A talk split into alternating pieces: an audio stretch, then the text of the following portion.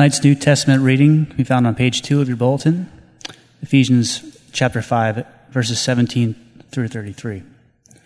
Therefore, do not be foolish, but understand what the will of the Lord is. And do not get drunk with wine, for that is debauchery, but be filled with the Spirit, addressing one another in psalms and in hymns and spiritual songs, singing and making melody to the Lord with your heart, giving thanks always and for everything to God the Father in the name of our Lord Jesus Christ, submitting to one another out of reverence for Christ. Wives, submit to your own husbands, as to the Lord. For the husband is the head of the wife, even as Christ is the head of the church, his body, and is himself its Savior. Now, as the church submits to Christ, so also wives should submit in everything to their husbands. Husbands, love your wives, as Christ loved the church and gave himself up for her, that he might sanctify her, having cleansed her by the washing of water with the word, so that he may, might present the church to himself in splendor, without spot or wrinkle or any such thing, that she might be holy and without blemish. In the same way, husbands should love their wives as their own bodies. He who loves his wife loves himself, for no one ever hated his own flesh, but nourishes and cherishes it, just as Christ does the church, because we are members of his, his body. Therefore, a man shall leave his father and mother and hold fast to his wife, and the two shall become one flesh. This mystery is profound, and I am saying that it refers to Christ and the church. However, let each one of you love his wife as himself and let the wife see that she respects her husband.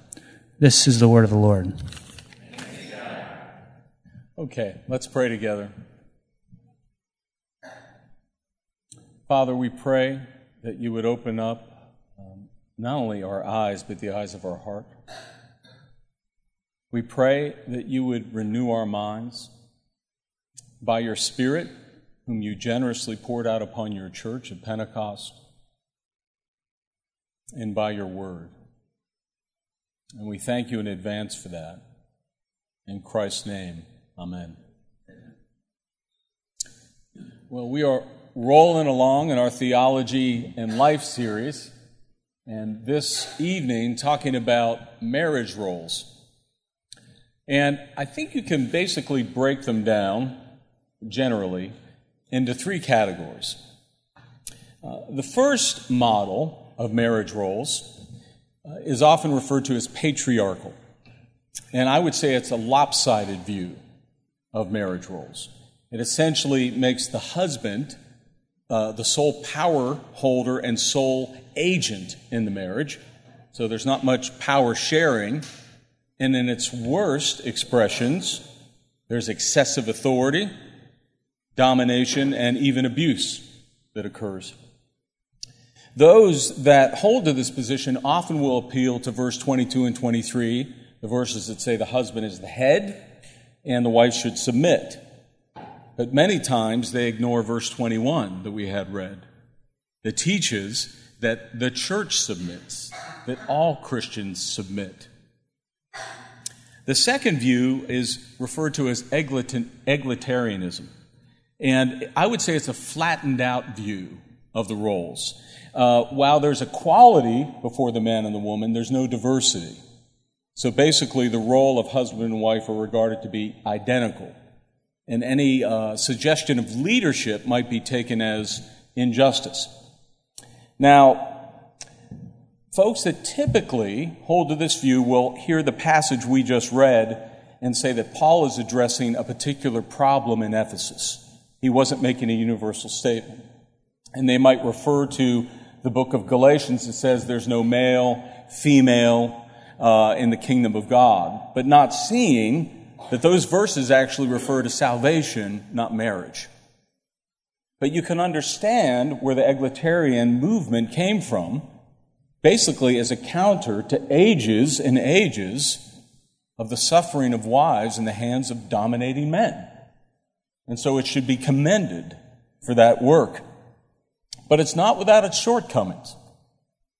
I was reading this past week an article in the New York Times Magazine, and it came out just a couple years ago, and it was referring to research and data that suggests that egalitarian marriages report less enjoyment when it comes to sex, less enjoyment with physical intimacy. Here's a quote.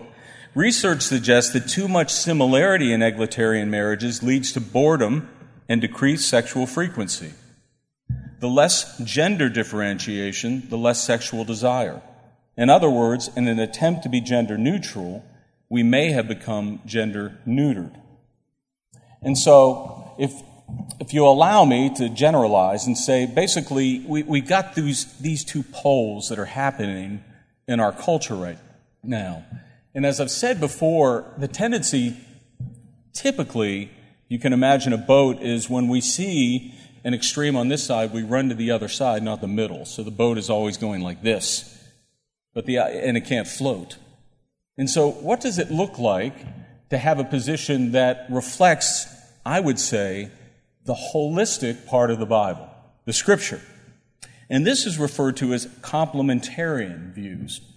The view of complementarian is that men and women are created equal in the image of God, but they're not equivalent.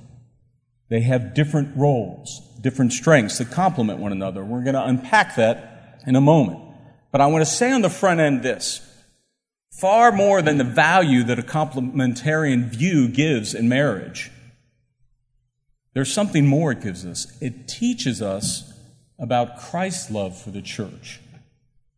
It teaches us about God's love for his people in a way, I would say, that a patriarchal or egalitarian view cannot teach us. And it's very important to remember that that is the primary thing. Because the complementarian view understands that marriage is temporary and it's a pointer to something greater, the spiritual marriage between God and his people. So as that heavenly light shines down, we can then begin to understand how does that work its way out in earthly marriage? which is what we'll do now. And I want to do that by looking at two points the distinction in marriage roles and then the transformation that occurs in marriage roles. Okay? So let's start with the distinction. Now, last week I had mentioned uh, that sexuality in the Bible is not just the idea of an act of sex, but it refers to maleness and femaleness. Okay? The Bible now doesn't give us a comprehensive list of what that looks like does it? And when we try to get too specific, we move into stereotypes. If we want to say, well, actually, what it means to be a woman is to mean uh, a woman means you're always sensitive and you talk a lot. Well, there's exceptions to that because I know many marriages where the man is more sensitive and talks more. Or what it means to be a man is that you can fix things, right? Well, there's plenty of marriages where that's not the case either. There's lots of stereotypes that abound, right? And so the challenge is to ditch the stereotypes, but not dismiss that maleness and femaleness is. There is something about maleness and femaleness. Um, I was thinking back to a comment made by a man who spent uh, a large part of his life as a gay man in the gay community. And he became a Christian and uh, moved out of that community, started a ministry with other gay men. And um, he, at one point, felt led to get married. Now, I'm not suggesting that same sex attracted people uh, are all called to be married, but he felt led to be married. And he, when someone asked him, explain this to me, how could this be? He said that his wife called out what was masculine in him. It's a very interesting idea. And again, qualification, not suggesting you have to be married to have masculinity or femininity. Not saying that. But rather, there was something he discovered about masculinity. My argument is that it is present. There's something there that we can't dismiss. In fact, we need one another, the opposite sexes, to understand it. We need them to understand it. Uh, Dan Allender says that the differences men and women bring relationally together make individuals more than they could ever be alone. You know, I would say personally that I have come to understand more of my maleness by living with a wife, daughters, by being a son to a mother, and being a brother to a sister. In fact, sometimes my wife or my sister recognize the need for me to see my maleness before I do. Because they, they say, you know, there's something about who you are and what you're called to do that I think you're not doing right now. We'll get to why that happens in a moment. But what can be said about the differences? If we don't want to get into the stereotypes, what we could say? Well, I think there's a couple things Scripture does lead us to understand. First of all, in Genesis 2, we read that so God created man in his own image. In the image of God, he created him. Male and female, he created them. That tells us something critical that needs to, to be the banner over this entire discussion. And that is men and women jointly reflect the image of God. That means this if tomorrow all the women on the earth vanished and there were only men left, or tomorrow all the men on the earth vanished and there were only women left, there wouldn't be 50% of the image of God left, there would be 0% left. Because we are only the image of God corporately, and you could even expand it to say every tribe, tongue, and nation, every race, we as a people image God. But then we can move into some specifics the scripture suggests. In Genesis 2, we read, The Lord God said, It's not good that man should be alone. So Adam is created with a design deficit. This is before sin enters the picture. He has a design deficit. God says, I will make a helper fit for him or complementary for him. You've heard me say before, you've heard other people say before, that word helper isn't mommy's little helper. The person that is helper in the Bible is God. Israel's helper with a capital H. In fact, that term has military overtones. So it's a power word that's being used. Okay? That the wife has power. And Ephesians would say that the wife arranges and aligns her power. She arranges and aligns her power to help her husband. That's what's meant by submission. Okay? That's basically what's being talked. A, a, a concept that is oft misunderstood and derided submission. And that's why I had purposely had us read more of the passage than just the marriage passage. And I would say, whenever you think about marriage or refer to it, people, don't just start at the wives submit because you've missed actually the context of the passage. Where in verse 21, it says, it's characteristic of the entire Christian community, as I said before, that they submit to one another. All right? So while a wife may model submission specifically in a marriage, she does not model it exclusively. I would say in the case of a married man, I have a role to lead as a husband. I also have a role to submit as a brother. Because this is characteristic of all God's people. Even in the marriage passage, it says the church submits to Christ. And Christ is the model of that.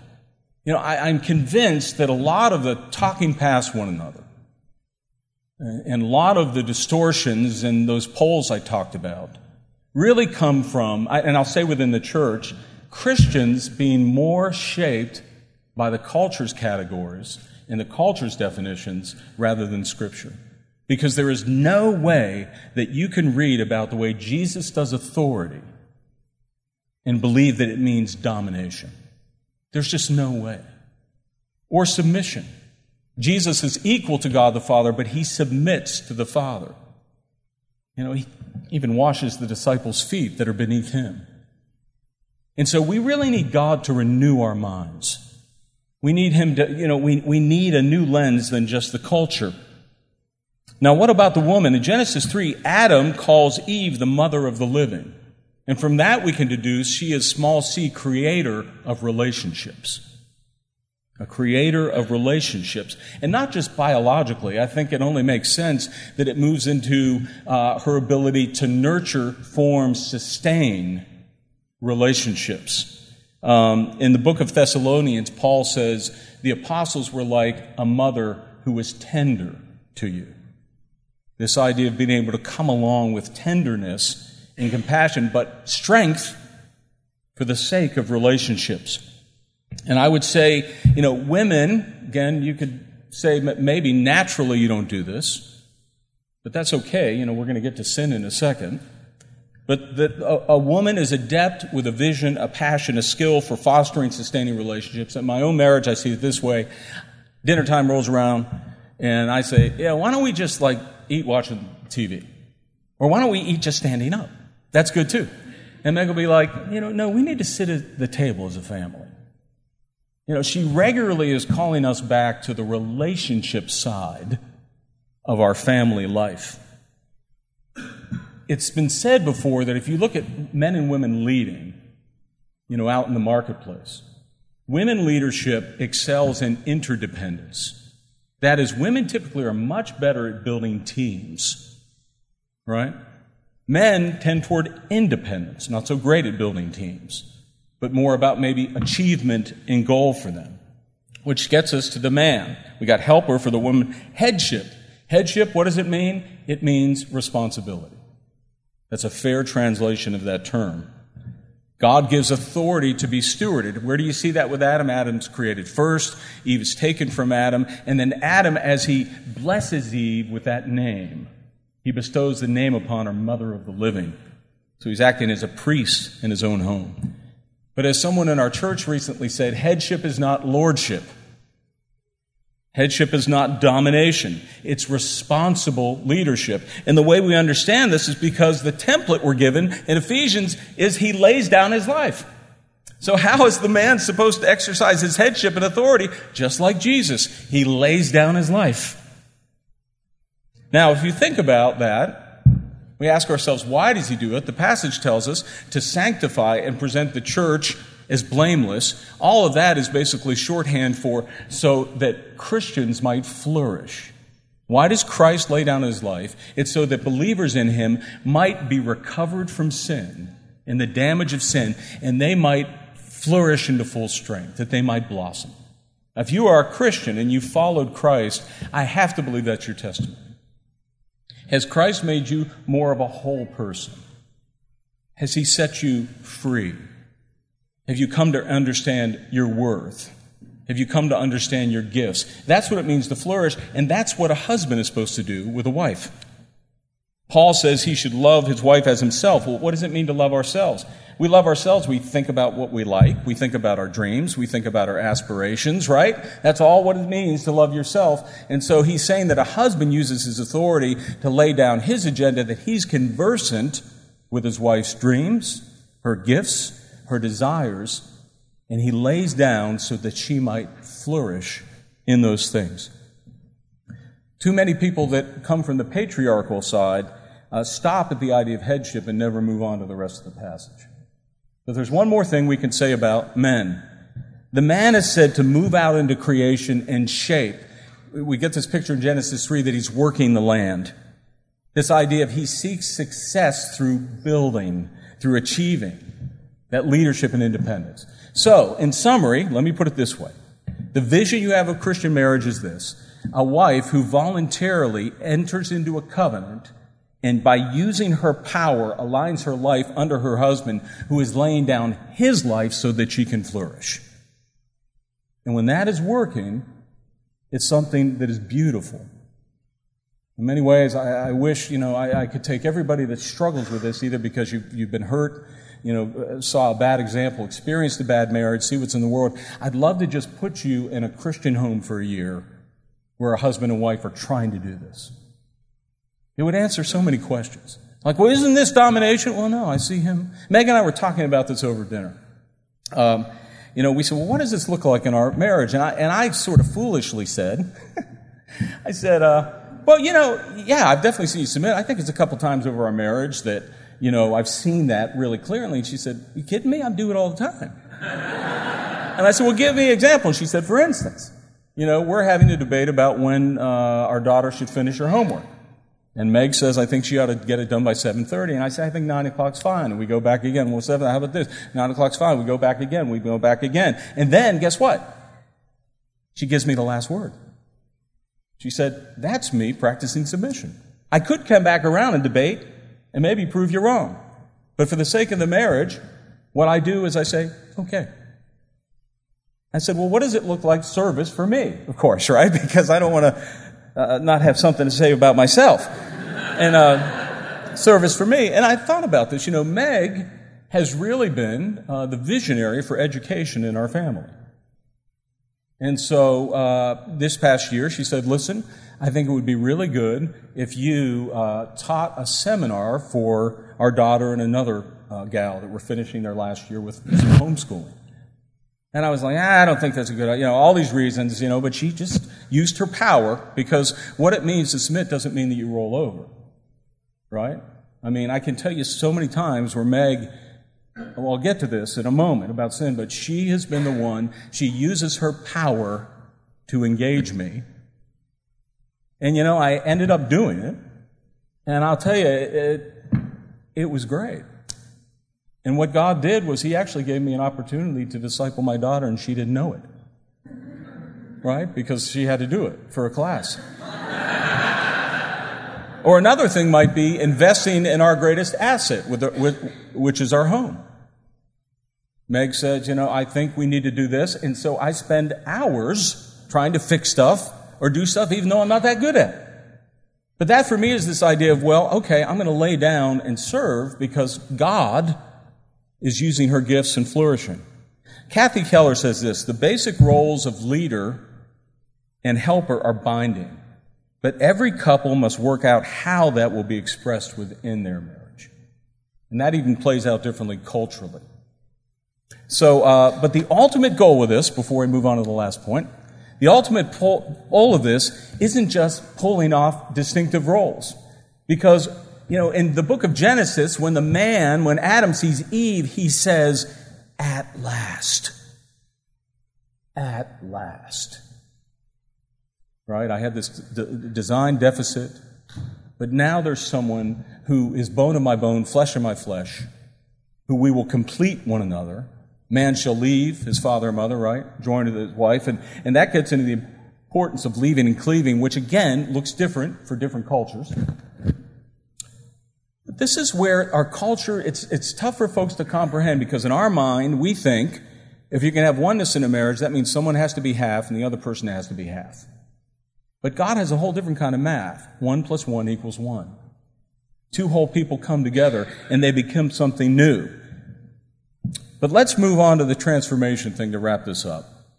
A little shorter on this. In Genesis 3, the curse of sin also plays out in maleness and femaleness. Uh, the effects of it happen differently. The male struggles with feeling like a failure. The male struggles with feeling like a failure and futility. We're told that he will work the ground in thorns and thistles, and what he builds will be dust. And so he hopes to succeed, he tries to succeed and he finds resistance. And the temptation then for the husband in the marriage is to recede into passivity. You see that in the first temptation. Adam and Eve, right here at the tree. You don't hear anything from Adam, but he's there. He's completely passive. And then when God shows up, who does he address, Eve or Adam? Adam, right? Adam's passivity. The female, in turn, she will struggle with loneliness and relation, relational disappointment. She is the creator of relationships. He says pain in childbirth, but again, uh, that's literal, I'm sure. I can't say personally, but I know you women would say, yeah, pain in childbirth. But it's more than that. It's pain in relationship because she has a gift to nurture relationships, sustain them, but finds that it's frustrated. You know the phrase, there's no pain like a mother's pain. The burden she has to bear, it becomes a burden. You find this with Mary. She brings Jesus to the temple. Simeon stands up and says about the sufferings of Christ, a sword will pierce him and pierce your soul too. Her longing for relationship. And then Genesis 3, it says, Your desire shall be contrary to your husband, but he shall rule over you. That rule is not a negative connotation because it's used in the next chapter positively. What it's basically saying is sin will introduce competition. The relationship becomes about competition and who wins. And the woman will be tempted to use her power to eclipse her helperness to her husband. And so you have the passivity of the man, you have the woman led to that place her desire is, you know, affected. So, you know, how does this maybe look at, for men, it's, you know, the classic man who wants to recede into his man cave. The whole idea of the man cave, right? His place he can go, he can get lost in watching sports, or he can get lost in his career, or lost in some hobby. And I would also say abuse is a form of passivity. Because abuse is essentially saying, I can't deal with your strength, so I'm going to shut you down. The woman, on the other hand, will seek to satisfy her loneliness through her husband alone or her kids. Or maybe, you know, she tries to escape it by um, going to her career or cleaning the house five times, whatever it would be. She's going to something to try to satisfy that relationship. And you find this played out constantly in the, the marriage cliche, right, of uh, the, the, the husband who's AWOL and the wife who's nagging. You see how that happens. He gets passive, and the only way she thinks she can get him out of there is to kind of nag him, but he just recedes more and more. It doesn't work. But what's ingenious about what God does here in His kindness and mercy, the roles that He calls the husband and wife to actually serve to redeem and deliver us from our sin quickly. The woman is called to respectful empowerment. Respectful empowerment. She sees her husband struggling with futility and feeling like a failure. And she speaks a word of encouragement to him in the form of respect. And for many men, respect feels like love. And she then feels emboldened. I can't tell you how many times I've experienced that in my marriage. When I want to recede and go back, but Meg then moves in with her power and says, No, you can do this. You need to move on out, even if I fight it. Even if it's, you know, uh, leading my family spiritually or being a dad or using my gifts or doing something in ministry where I'm like, uh, there's a conflict, I don't want to go deal with it. And so God using the other to sort of deliver. And for the woman, as she is there in her loneliness and frustration in relationship, the husband moves into loving sacrifice. He lays his life down. His, his great task becomes relational. That she might be met and understand, no, there is love and there is relationships together. And the two roles are meant to transform. Again, Dan Allender. A successful marriage is one in which two broken and forgiving people stay committed to one another in a sacrificial relationship in the face of life's chaos. Here's what we need to remember though. As much, and this is, you know, the, the, the films will lead us, not all of them, that was a, anyway, some films will lead us to believe, okay, you know, we can find this sort of we, we can get these needs met just by meeting the right person. In Christians, you might get the message today, well, if we just do this right, the ache will go away. It won't go away. It's not going to go away. It, it, believe me, God will work and He'll bless you. But if you're looking for heaven on earth, it's not going to happen. You're going to get proximate joy, proximate love, proximate satisfaction. Because the longing is for heaven. So you go to a wedding and you watch the, the folks get married. While in your heart you might say, if you're single, man, I want to be married. Or if you're married and you're like, man, I wish I could marry that person instead of this person, whatever it would be. Really, the longing ought to be this. Your response ought to be, I can't wait to get to heaven. That's what that wedding should be teaching you. I can't wait to get to heaven until I am consummated with my lover, who is God, who is Christ. And even if you're married, that ought to be your longing. Meg regularly reminds me that she can't wait to live with Jesus instead of me. you know, she will, you know, she regularly will say, I can't wait to get to heaven. She can't wait to see him, and it's appropriate. Her greater husband. Husband, you know, that's, that's just the way it's got to be. So, let me say this to really put a bow on it. Here we are, Pentecost Sunday, which celebrates that Christ is risen and he has sent his Holy Spirit of power and new life and new creation. Can we pray that he might do that in our vision of what marriage is to be? And that that, that might become an attractive thing for a city that is longing for heaven and people that are longing for a heavenly groom. Let's pray.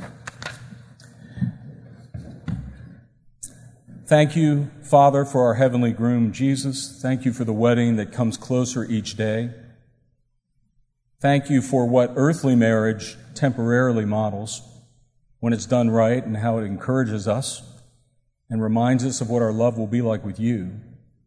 Lord, I do pray uh, for those here that are not called um, to singleness, that you might uh, give them the opportunity in faith that they can enter into marriage. I pray for those here that feel like their marriages are really a burden, that you would encourage them. I pray here that feel like their marriage is going really great, that they would be careful that they don't fall. But most of all, Lord, we long for your coming. In Christ's name, amen.